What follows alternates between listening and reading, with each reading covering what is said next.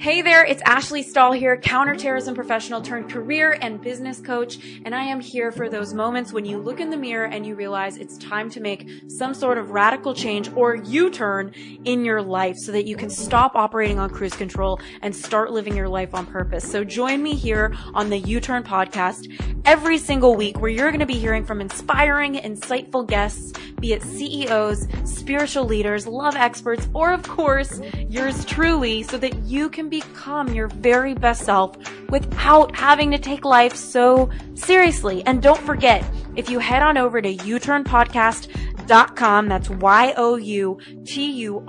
podcast.com, you're going to get access to show notes, which have books and resources mentioned by our guest, as well as access to one of my four free e-courses over at youturnpodcast.com. Whether you want to land a new job you love, get clarity on the best career path for you, launch that dream business, or deepen your romantic relationships. Woof. Okay. Enough about me. Let's get this party started with this week's guest. This episode is brought to you by Cake Publishing, ghostwriting, publicity, and copywriting house, there to help influencers and entrepreneurs get their voice out there in a much bigger way. If you're ready to make a bigger impact, head on over to cakepublishing.com. That's C A K E publishing.com. Hey everybody, it's Ash here, and I am with my friend Lori Davis Edwards, the founder of The Worthy One, and she is an expert on love and relationships, a friend and a new mom. Lori, thank you so much for being here with me on the show. Of course. I'm excited to be here. Yeah, I am too. And, you know, those of you who are listening right before we started pressing the record button, we were talking about what to cover. And we decided to go through one of my favorite topics because it's a lifelong journey. And that's how to upgrade your worthiness. And since Lori is such a master at love and relationships, I figured we could talk about how to upgrade your worthiness in love. So I'm curious, Lori, you know, most of the time people have had their own journeys with this. So what has been your journey, you know, in, in worthiness with love?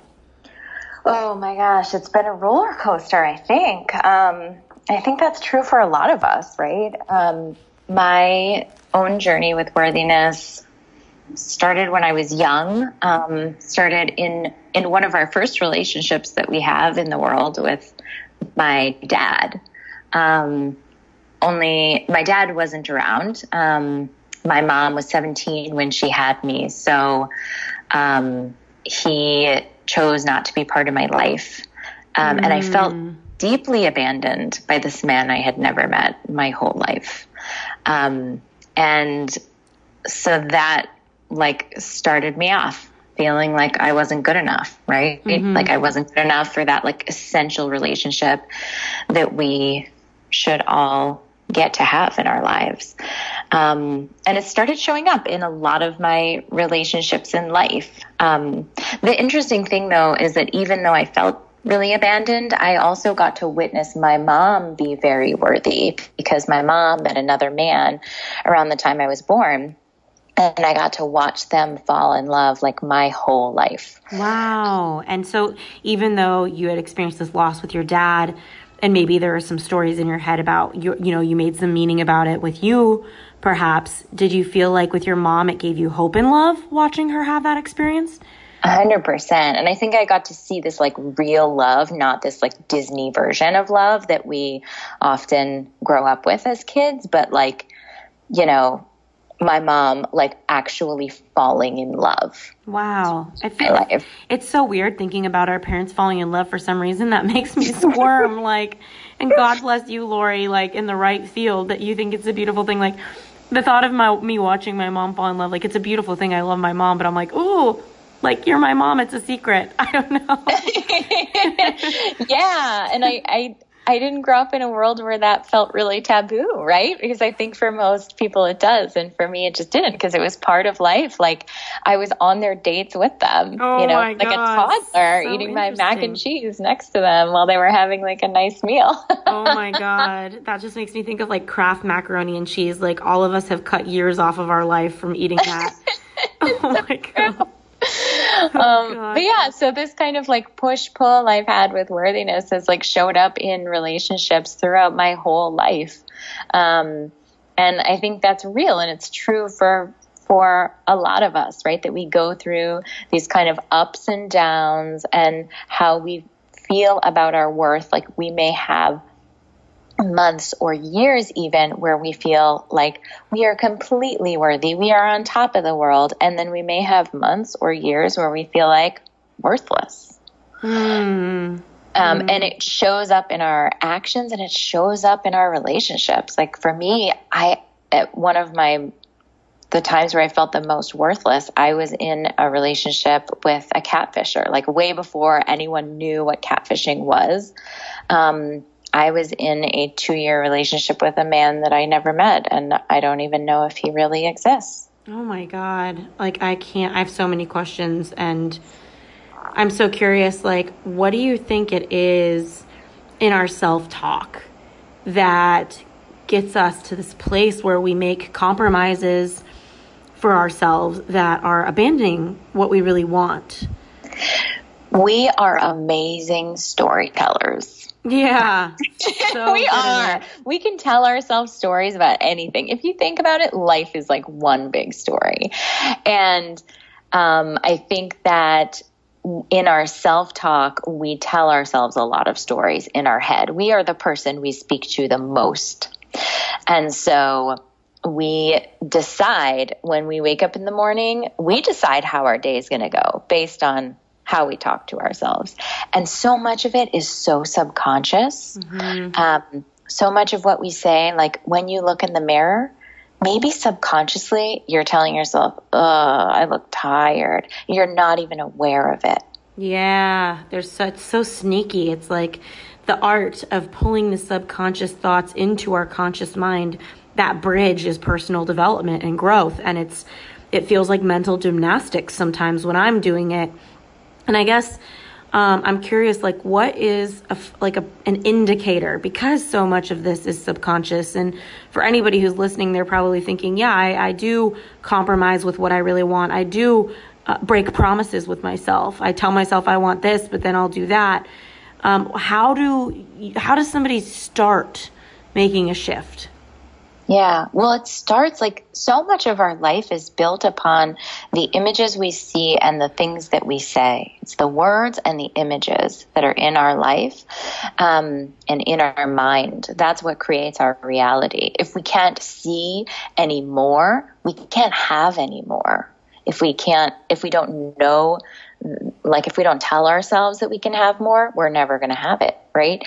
And so it starts there. It really starts with um, becoming aware of your subconscious thoughts. So one of the exercises I um, I take my clients through is I have them go through an entire day in their life and um, write down everything that they're conscious of saying and the good things and the bad things, right? So like the negative thoughts and the positive thoughts, or the thoughts that are neither. Um, write down as much as you can become conscious to, because when we become conscious to it, we can shift it. Um, and we can say, "Oh my gosh, that's silly. Of course, I would never believe that." um, or we can sit down and look at it and say, "Oh shit, this is this is what I really believe." But yeah. either way, just well, like tough. get conscious to it.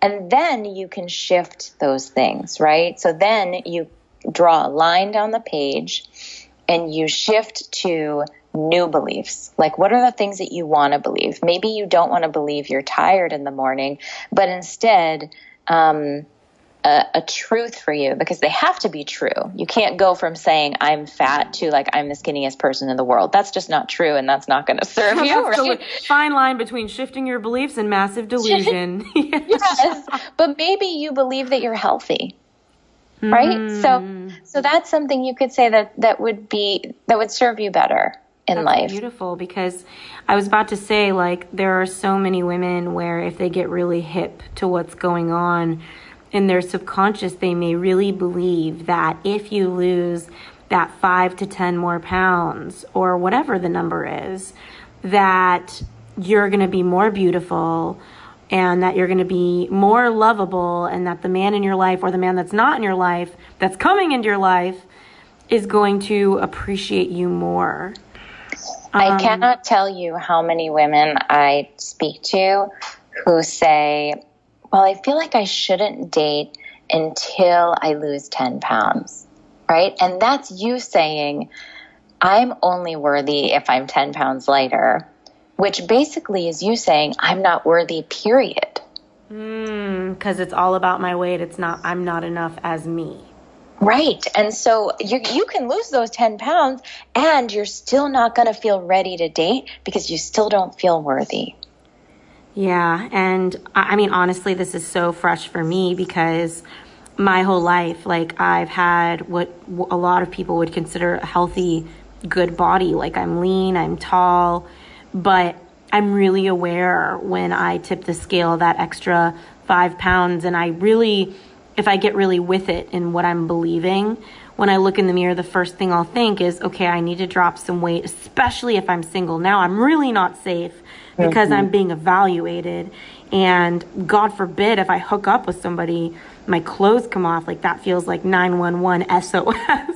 Mm-hmm. And so I'm so curious, like me being a good example, because I know so many women and I'm never afraid to be real with myself. Like, so I write this down, right? Like I write down what I wake up with and what I would want to believe. So I'm healthy. I do believe that. I do think that despite these extra five pounds that I wish weren't on me, I am pretty healthy. I have a healthy body. Um, but what if I still believe that I would be more beautiful, desirable, lovable? You know, because deep down I do. I deep down I think, oh well, if I lose those five or six pounds, that guy would have been into me. You know, what do we, what do you do with that? Yeah there's deeper work there to do. Always. yeah, and that's the type of stuff that we look at in um, in my program Abundant Love. It's like it's very deep work that we do on yourself because believing, like that word that you used, is what is necessary in order to have the relationship you deserve. You have to believe. Yes, and you deserve it, right? At had- any weight, at any like point in life, no matter what you yes. have to believe and and it's so often that we lose that belief right yes. and, and you know this reminds me too like i have coached women on their career on their business and you know it, their mindset always comes up but every now and again i'll get somebody that is really convinced. And with me, I'm malleable. I know that even though I believe that I might be a little more desirable with five pounds off of me, I know how to do the work and I can do it. But it's like every now and again, I'll find somebody that's really stuck in it. And I would love to just get some action steps. And I know you have some tools we can talk about later. But for somebody listening now, like, okay, so they journal what they believe and what they want to believe and yeah. what they actually could believe, like I'm healthy. Obviously, they can't just go from believing I'm more lovable without these five pounds to, you know, um, just shifting that is so easy. But saying something like I'm healthy, that's a very easy reframe. Not an easy one, but a believable reframe. Mm-hmm. Um, but what about people who are deeply stuck?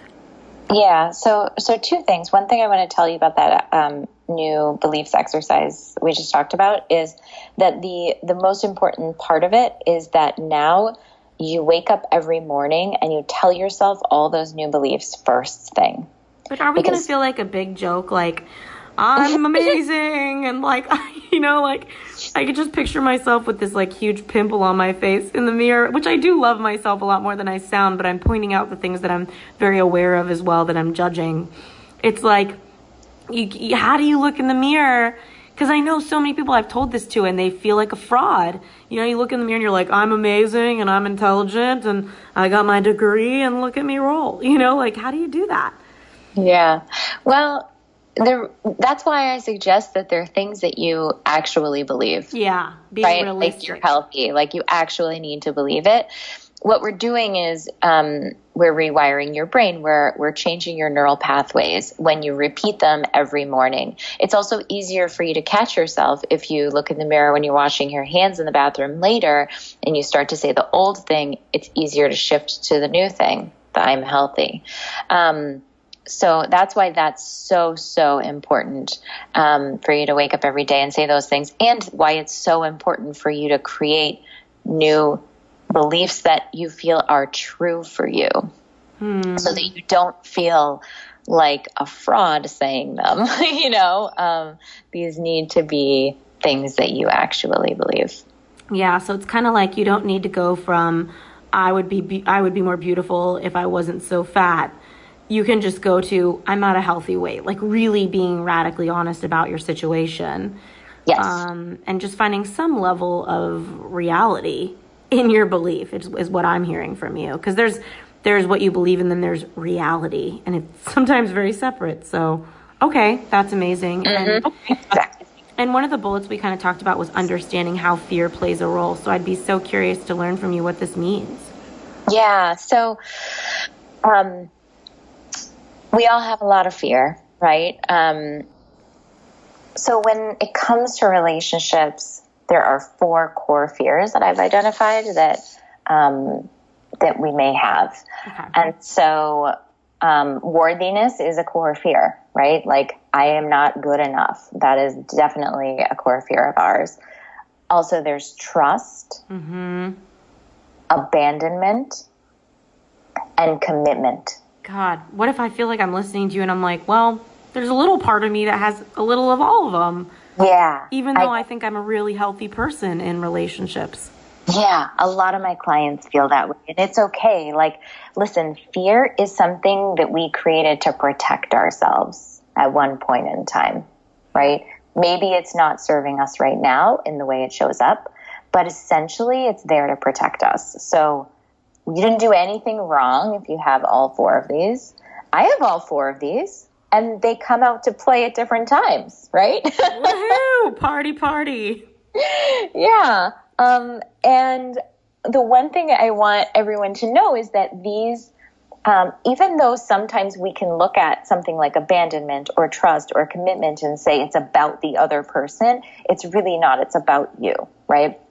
Like mm. I, I shared earlier that I felt abandoned because of my dad. So abandonment is like a big one for me, mm-hmm, right? Mm-hmm. Um, and yet it's really not about someone else leaving me.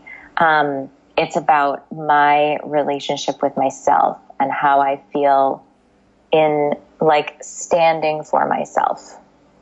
Wow. So that's the place to work from. That's um, that's the work that we do in abundant love. And so, anyways, any of these core fears can be triggered. Yeah. And they can be triggered in life when something happens. They can be triggered in a relationship. They can be triggered when you first meet someone. You could be like, oh my gosh, he seems like so and so and I couldn't trust him. And trust is just triggered. Or there's something that comes up in your conversation that like subconsciously reminds you of something else. Um, the more aware you can be of what's happening, which one is being triggered. Again, these are four core fears that I've identified, but there are more. So maybe for you, it's something else. Mm-hmm. Um, well, and how do you figure out which one you're leading with? Because I'm guessing between, you know, trust, commitment, worthiness, abandonment, you know, the fear. Because I've dated a guy where I was like, okay, trust was his thing. Like he was freaking out about it left and right. That was his story that he uh-huh. held with uh-huh. me and his core fear that he can't trust me. Um, but he was abandoned as well. And a lot of his abandonment, you know, created trust problems. And so for me, it's like, you know, my dad was an amazing, ama- he is an amazing dad. He's hilarious, but he also had a lot of anxiety when I was a kid. So there's a part of me that felt abandoned because he couldn't be very present with me. And I think a lot of people have had like an anxious parent, a worried parent, a preoccupied parent, and they don't realize that in their youth, maybe that translated into feeling abandoned in some way, feeling like you couldn't be heard. Um, and and also maybe a pattern of wanting to be loved or wanting to prove that you're lovable. I have no idea. I mean, you're the expert here yes. on this. Yes, a hundred percent. I, I absolutely think that that's true. That like a lot of our lovability comes from our parents. But this is the thing is that even though it comes from that place, it doesn't mean that our parents still or, or our past needs to run our life. Yeah, that's what I always tell my, my clients. I'm like, you learned it from your dad, but it's yours now, sister. So stop blaming him. Mm-hmm. So I mean, tell because me. when we keep blaming them, we stay in victim mode, totally. right? So and disempowered. Yeah, yeah not, a, not a good look for any of us. But I mean, how does somebody figure out whether which one is their core story? Do you think that people, if they just take a look at that list of you know trust, commitment, worthiness, abandonment, and if they look at those four, they could think, well. I kind of know which one's mine? Or how do you recommend somebody figure out what their big story is so that they can then work on their beliefs with it? Yeah, I mean, it may be like supportive to journal on your last relationship and to take the victim out of it. This is what happened to me. This is what he did. Any of that. Like, let's stop those stories and get real with what happened that both of you contributed to. Mm-hmm, mm-hmm, mm-hmm. What, what happened in that and just journal on it and see what comes up. Like, see what, um, felt like it was present. And after you journal on the experience, if you don't yet see the fears, then ask yourself, like, what was I afraid of? What was I so afraid of? Yeah, oh my gosh. And, and it may come up that there, like, there may be other things. It may be like, well, I was so afraid of, um, that he, like, didn't like me, right? Which may lead you, like, so then what? Or that he, I wasn't enough for him. Like, I yeah. was so afraid that like he would get bored of me or that he would leave because I wasn't enough. Like it comes back to the worthiness. Exactly. And so I guess what I'm saying is like keep going with the fears, even if some of the things that come up are, are more like these are deep fears, right? Um, that we're talking about. And sometimes in order to get to them, you need to start more at the surface level. Like I was afraid he'd get bored with me, like you said, right? Which might then take you to like, well, why? Why was I afraid he'd get bored with me. I was afraid he'd get bored with me because um, I was afraid, like, I'm not interesting enough. Like, why am I afraid I wasn't interesting enough? Like, I'm I'm not sure like my career is that great, or I'm not sure that like I'm good enough, right? So they can yeah. lead you down to the deeper thing. You know, and if you really want to shake things up, you could just send a quick text to all your exes and say, hey, amongst these four things, which one do you think I'm the most fucked with? Trust, commitment, worthiness, or abandonment? What did you feel for me? And let's just see if we can get straight to the source. That's something yeah, that I would but... do. My exes would love it. They know my my I would be like, "Hey, you know, remember what happened with us? It was a real mess. Like, which one of these? Pick A through D. you let us know how that goes, Ash. Oh my god. you guys will be seeing an Insta story of me, you know, just crying. oh god. I know you're a new mother, you hear baby crying all day, and then you're gonna hear a deep, louder cry, and it's gonna be me outside of your door. Can I come in? Can I come in? I found that I'm option C. It's worthiness. it's the truth. Oh fuck, it's so real the reason why I share these core fears isn't to be like, oh my God, we're all fucked, because I think it's so easy for us to go there. Oh, we're so um, not, but it's funny because it's like, where did we all get so delusional about the truth of who we are? We are such loving people with so much yeah. to give, and we just lost our pathway. You know, we lost what's true somewhere along the way, you know? Yeah. So, can I share one way for you to shift when you see all of the things and all of the fears? I'm, I'm so available to that, Lori. Okay. so, um, so one thing you can do first, remember that seeing it is powerful because now you know, like, you know what's going on in your life. Um, you know the place to work from. You know how to create the shift, right? Um, I I coach a lot around blocks mm-hmm. with my mm-hmm. clients um, because if we don't know what's in our way, we can't do anything about it. Mm-hmm. Right, like completely subconscious. So bringing the subconscious to the conscious level is one of the most powerful things we can do.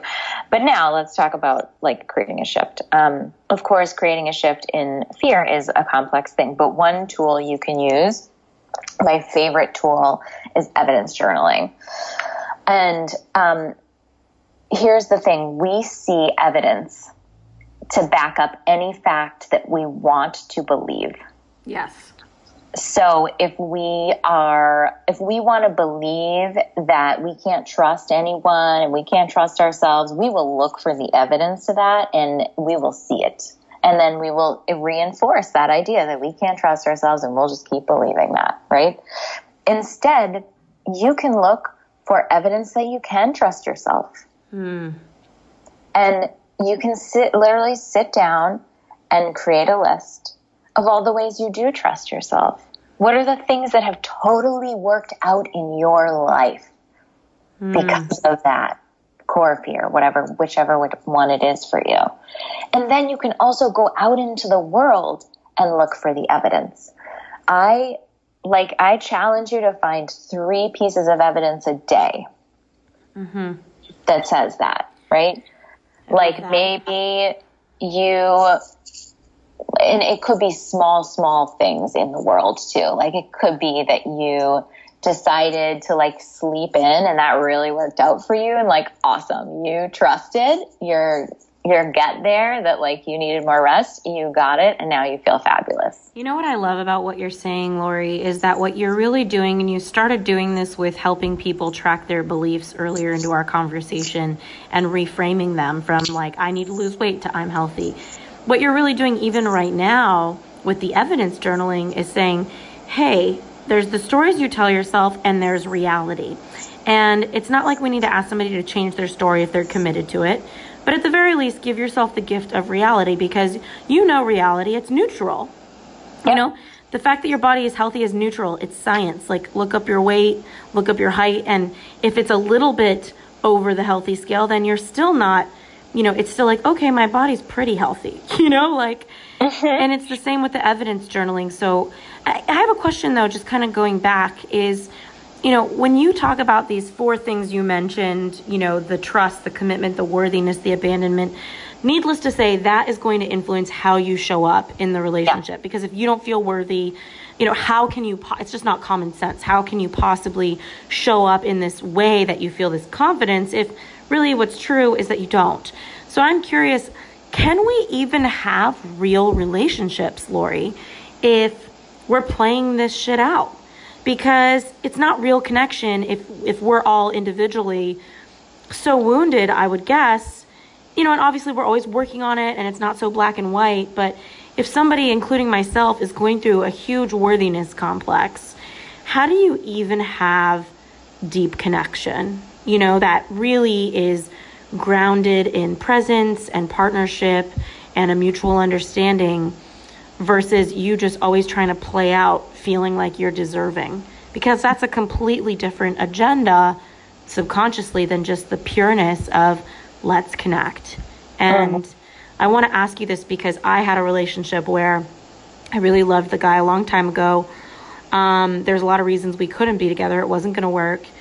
And I just wanted to play out like that I was worthy of him trying to make it work. And from that point on, it was like, how do we even have a relationship? Every interaction subconsciously for me was about showing him that I'm great enough to change things. So, where do people go with that when they're showing up in the world in that kind of energy? Yeah. What a great question. Yes. Um, Here's the thing we are always healing ourselves. We're always healing ourselves if we allow it. And we can always heal ourselves if we allow it. Um, I believe that healing is a lifelong process. I think we think about healing in terms of like a wound.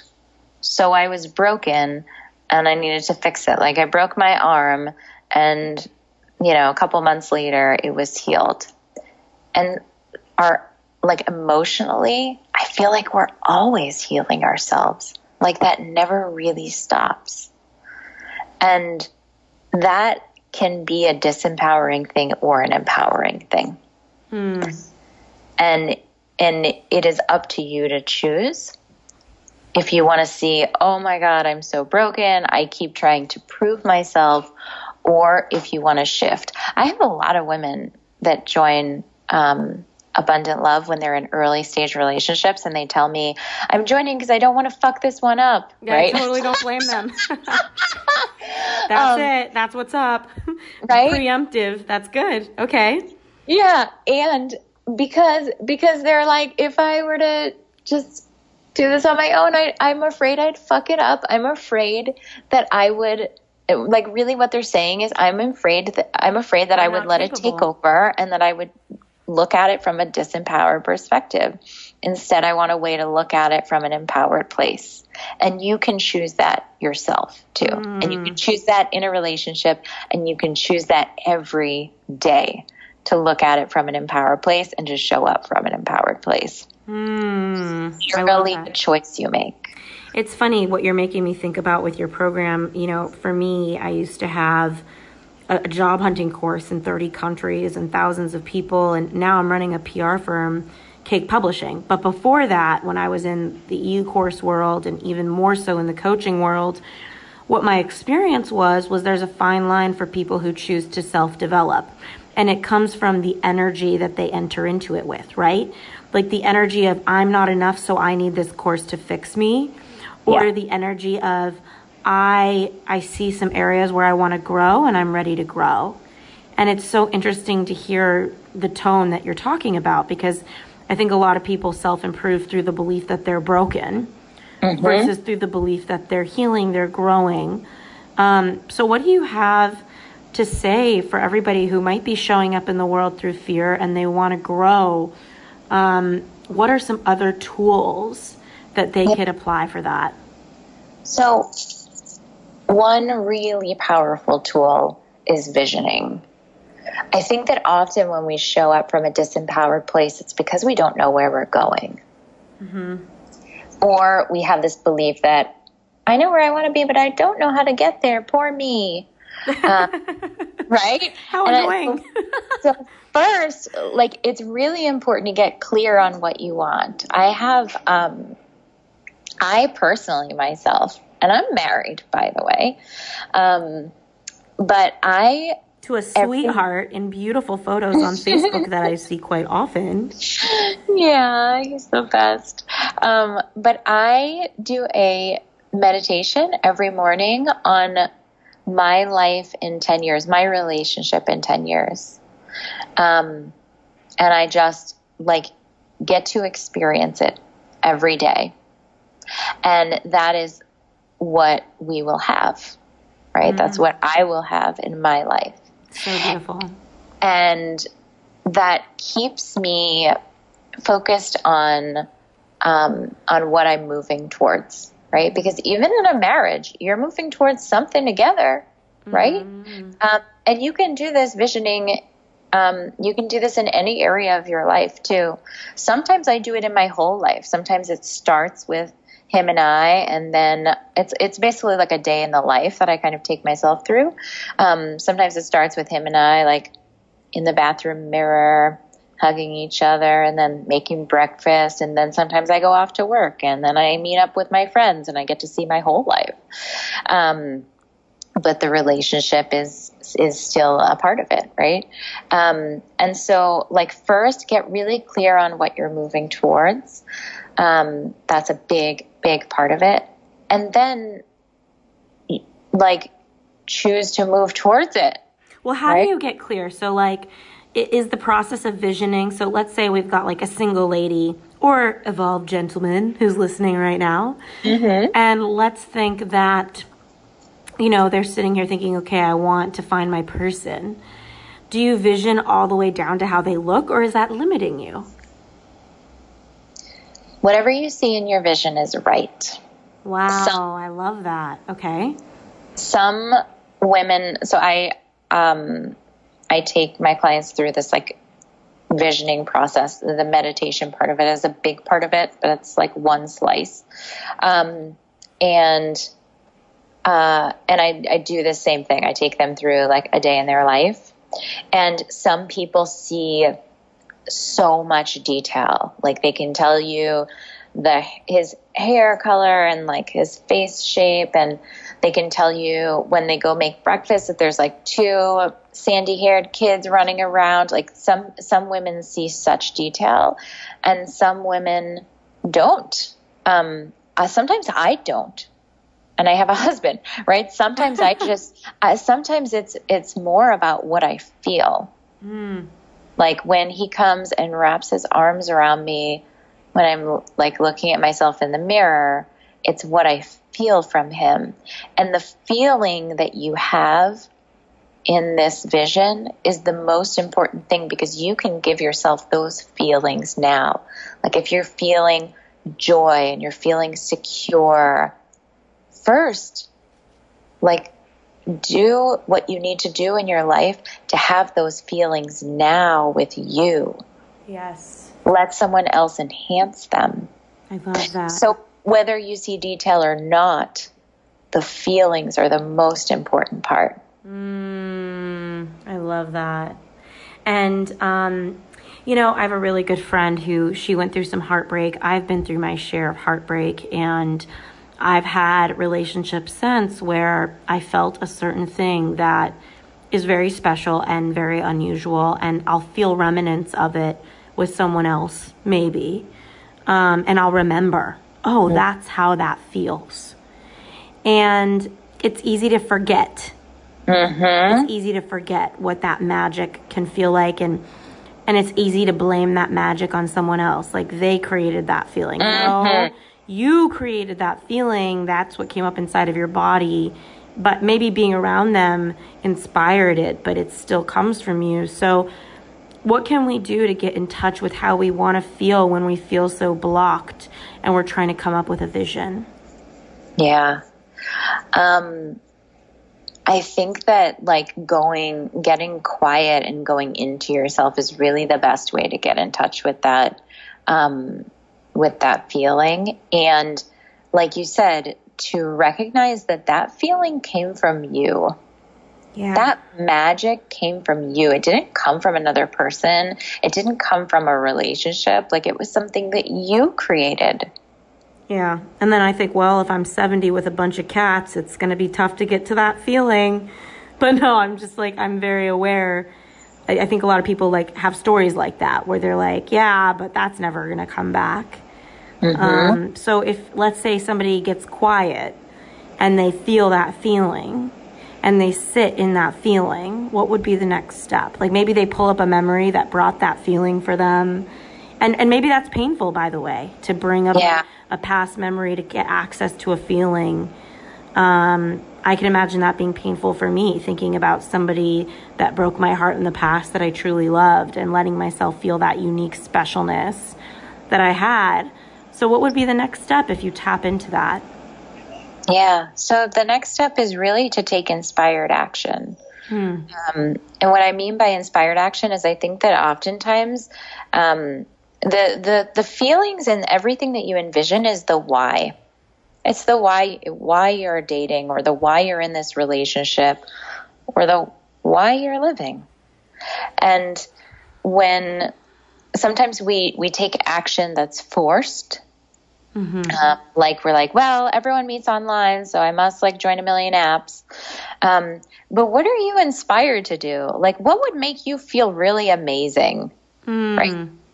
That's the action you should take. And like, maybe it's not actually anything directly related to meeting a man if, if you're single, um, or to like reconnecting with your partner if you're in a relationship. Maybe it's like, writing yourself a letter of forgiveness in that moment. Wow. And what could that look like? And why would somebody do that? What would be an indicator that that would be a good action step? Um, so I write myself letters of forgiveness all the time. I think they're really powerful. Um, and what it looks like is some, like you might say, like usually it's about the past or it's about the thoughts I had. Like I forgive myself for saying I'm fat. And I forgive myself for, and I just literally like Forgive. forgive and then let it go. Um, or some for other clients of mine, sometimes their inspired action is to um, like ask their friends to introduce them to someone. I'm going to ask five of my friends to introduce me to someone, or I'm going to like RSVP yes to that party that like Judy invited me to, you know? So inspired action could look like anything. Um, but I just encourage you to remember that it doesn't need to look like moving forward in the way that you think it might look like. It could look like many different ways. And just so for everybody listening, um, a client over at my ghostwriting and copywriting house, Cake Publishing, is a hypnotist. So I've been really into the visualization stuff because one of my ghostwriters is writing a ton of content. And uh, part of the things that the hypnotist talks about is the way that she gets the biggest results is obvi- obviously through visualization and having people feel the vision. Um, and as a final step, coming up with a mantra that brings them back to that vision and that feeling very quickly, and stating that mantra every day and visualizing themselves in it. And and so I'm curious, like, what are a couple rituals? Because you've mentioned a few that you journal, that you forgive yourself, you know, the evidence based journaling, the visualizing. Um, what are a couple rituals that are your favorite that if you had your life without those, it just you just couldn't enjoy life so much. Yeah. I mean, I think my visioning every morning is like the ritual for me um, that I couldn't live without. I also am really big into using essential oils. Mm-hmm. Um, essential oils, if you're not aware, have so many um, emotional growth properties. Um, each oil is the oil of something like like lavender we think of for sleep right mm-hmm. and lavender is actually the oil of communication mm. um, so lavender isn't just a great one to relax your mind um, to go to sleep but it's also a great one if you want to have a big conversation with someone to put a little lavender oil on your throat um, or to diffuse it in the air.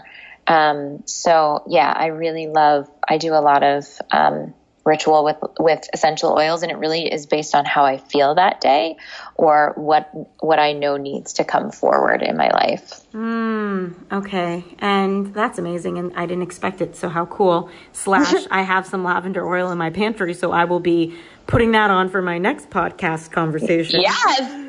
Um, but what are also for everybody listening? What are some of your favorite resources, like books um, on worthiness? Because I know a lot of people listening, they want to go on a journey with this, and it feels overwhelming to figure out what books to read.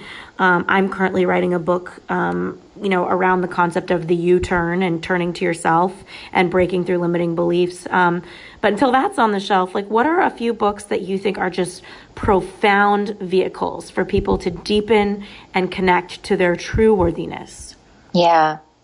If you haven't yet read Rising Strong by Brene Brown, it's a very powerful book. Um, it's a it's really all about healing.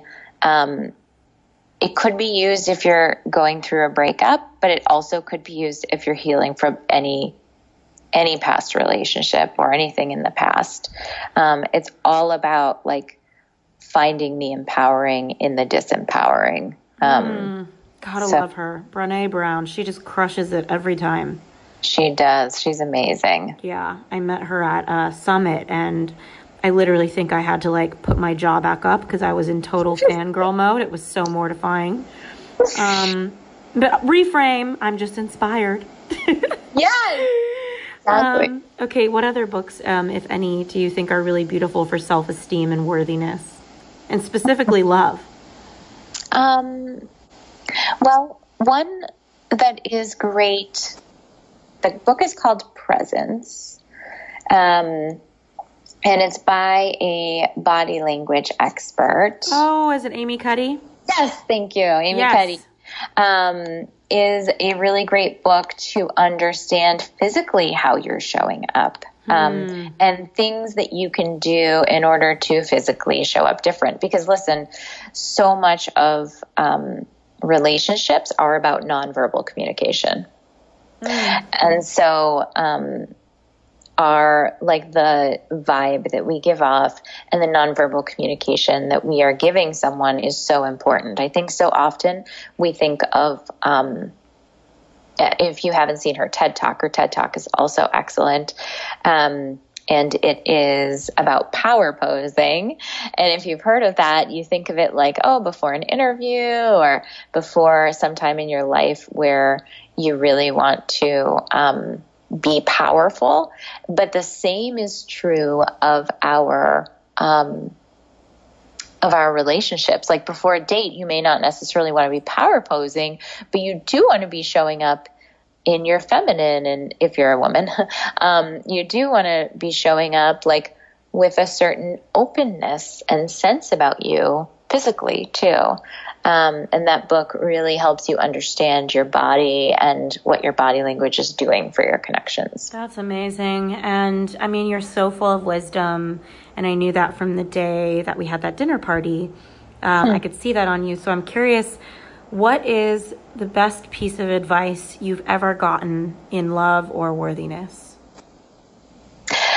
The best piece of advice I think comes from myself, actually. Yes, power on.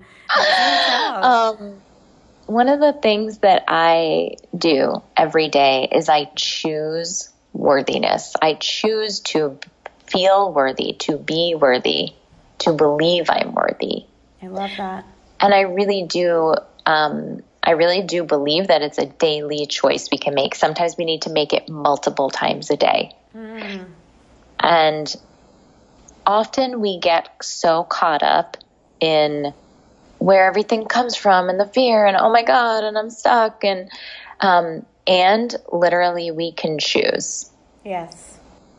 You know what I just heard and I ha- I hate to admit it, but I heard so many people listening who don't feel as worthy thinking, well, it's easy for you to choose worthiness. You're married to this amazing man, you've got this business going on.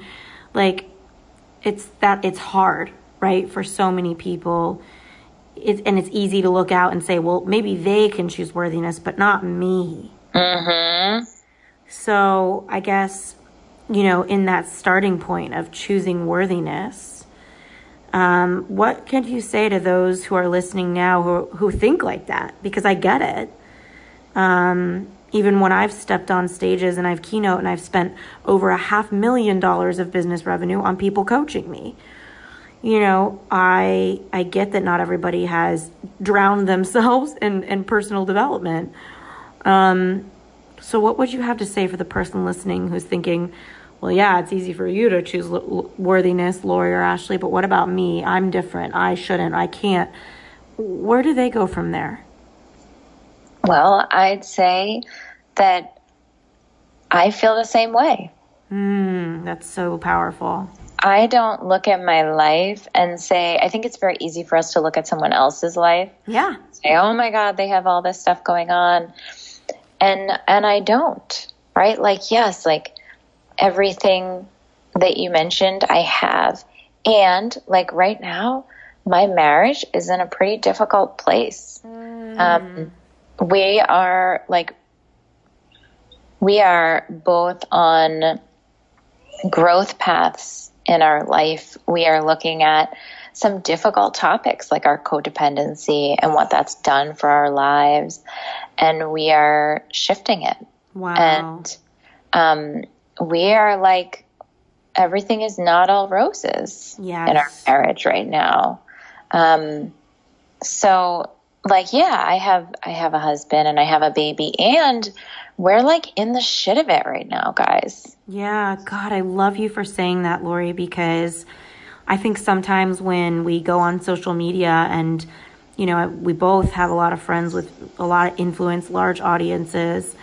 And, and it's so fascinating to me because these are my friends that I spend time deeply connecting with. And this is what I'm hearing is, you know, one friend who built a huge audience of a million followers on Instagram, and she's making a career pivot. And with every day, her talking about different topics on her Instagram, less people are following her, less people are engaging, and she's feeling like she's lost everything she's built. And she's in this crisis of like, God, I worked so hard to build this, and now nobody wants to hear me. It's like there's this underbelly.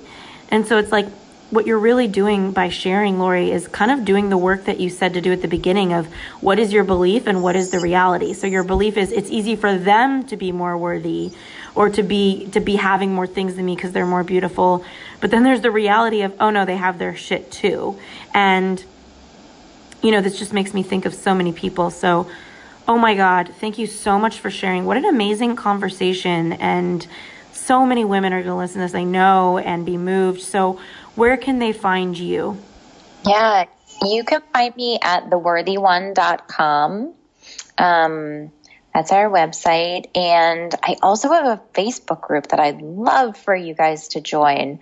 Um, if you go to facebook.com slash groups slash the worthy one, um, I do so many videos in there and um, and there's so many resources there that can support you. Thank you so much for being on the show, Lori. This was really beautiful and real and I'm so excited to hear from everybody after they listen.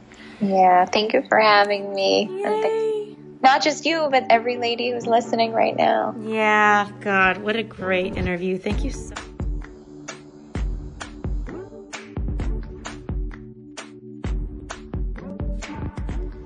Hi. Wow. What a conversation with Lori that was. Um, I have so many thoughts coming up. And the first one is a story that I want to share with you. So, back in 2006, I started volunteering for Ronald McDonald with Good Times, um, or Ronald McDonald for Good Times. It's a summer camp, the only summer camp in the world for little kids who have cancer. And it also uh, allows their siblings to go because, in theory, if a little kid has cancer, their sibling kind of goes down in flames with the family because the whole family is sitting in a hospital all the time and it becomes all about that kid who's really sick. So I've been volunteering um, some summers for at Camp Ronald McDonald for good times, and there was one particular summer, the first time I ever volunteered. I was 19 years old. Now I'm 31, so it's been a minute. And there was a little girl in my summer, you know, my little camp cabin and her name was Naomi. And I was there for 15 days to spend with these kids. They were all little girls, ages 10 to 13, either having cancer in remission or with a sibling that had cancer. And I spent those two weeks in a cabin with them as their mentor and as a volunteer counselor. And there was this one moment where I remember I stepped out of the cabin because I felt some tears coming up for me. And it was just an emotionally loaded experience to be surrounded by kids who were so sick. But what made me step out of the cabin was that I had just broken up with my boyfriend of five years from ages 12 to 18. So almost six years. And then I went to college and we'd, you know, been broken up, but he was my high school sweetheart. We had, I won, um, like we won best couple and prom queen, prom king you know, and I had a story that I was runner up prom queen just because so many people voted for him to be prom king and they just had to vote for me was the story I told myself. Um, but you know, obviously I've worked on my worthiness so much over the years and I remember this moment 11, 12 years ago, standing outside the cabin and feeling some grief come up about the person that I just left after five years with him and, and wanting to share this experience I had in this summer camp with these 10 to 12 little girls who are really sick and what they're learning and what I'm learning through spending all this time with them. And I remember one of the little girls, Naomi, she walked out of the cabin and she caught me crying and she wasn't supposed to be out of the cabin. And she said, Are you okay? And my, my camp name was Bug because my dad's always called me Asher Bug and you're not allowed to use your real name at summer camp. So she said, Bug, are you okay? And I said, Oh no, you're not supposed to see me crying. This isn't good, but I guess it's okay because tears are okay. And she said, Why are you crying? You know, is this a thir- you know, 12 year old girl? And I said, Well, if I'm being honest, I broke up with a, a boyfriend. I was with him for five and a half years and we broke up recently. And I sometimes I get sad and you know how grief is. It's a moving target and it hits you when it wants to. And it just hit me. And I looked at her and she looked at me and I said, you know, you're going through so much, you know, with your cancer and with, you know, not only did she have cancer, but she was dealing with extreme poverty. And to add to more of it, one of her parents killed her other parent, literally stabbed them to death. Um, she lived in the project. So she has cancer. One parent killed the other one. So this is her story. And I said, You have had so much happen to you this past year. I can't believe that I'm crying to you over this, and I can't believe you're seeing it. And she said something to me that I will never, ever forget. And I want to offer this to you. She said, Bug, your heart is this big. And she held up a fist. And she said, When you have pain, the whole thing feels it and it feels the same. It just takes it over. And even if you think the pain is small, even if you think the pain is big, it takes over your whole heart because pain is pain. Holy shit, right? Like a 12 year old little girl with cancer who lives with her grandma because one parent's in jail and the other one killed the other one. So I know I'm not telling this story, you know, with the perfect grace that I could, but what the message is here is that everybody has their pain in their heart. Everybody's carrying it with them. Everybody has pain around worthiness.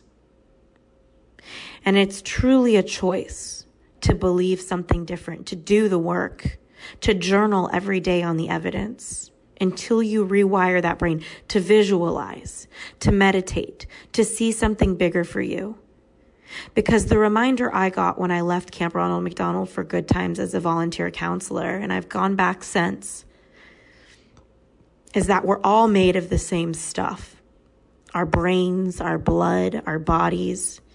And the only difference between you and someone who's out there doing the things you wish you could be doing is that they believed that they could do it that they upped their worthiness in the face of failure, in the face of fear. They believed that something was possible and they ran on fumes in that belief to go take inspired action.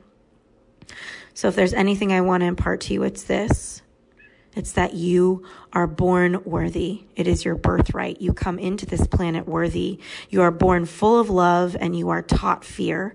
You're taught to look both ways when you cross the street because you could get hit by a car. You're taught not to talk to strangers because, you know, maybe they are going to take you abduct you. You're taught fear.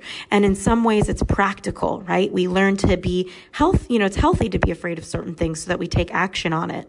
But in a lot of ways, we've gotten out of hand with our fears and it stops us from living our lives and it puts us into a story about our life that isn't even true. So my invitation for you is this. What do you really want in your life? And what are you believing about yourself that is keeping you from having that? Start doing your evidence journal.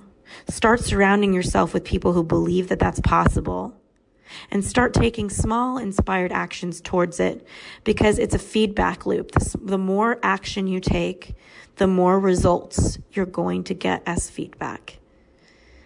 All right, this is Ashley Stahl, um, the host of YouTurn Podcast and the founder of Cake Publishing Ghostwriting House. I'm so honored to be sharing this story with you, and I'm moved by this interview because worthiness is something that I've battled and I know I have tears coming up now, but if this is what's going on for you, I want you to know that there's a whole reality out there that I know is possible for you. I know it's available for you because I have crossed that bridge in a lot of ways and tapped into it. And sometimes I'll go back on the dark side, not all, not often, but I know about this reality that is there for you. And I'm so ready for you to tap into that. All right full of tears, sending you a lot of love. Thanks for listening to YouTurn Podcast.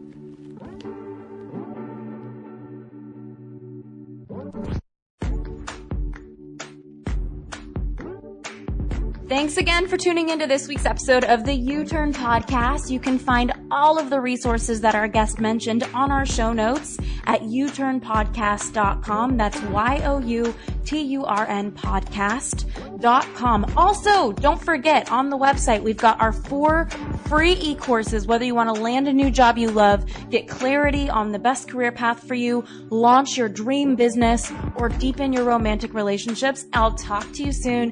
Can't wait to connect on next week's episode.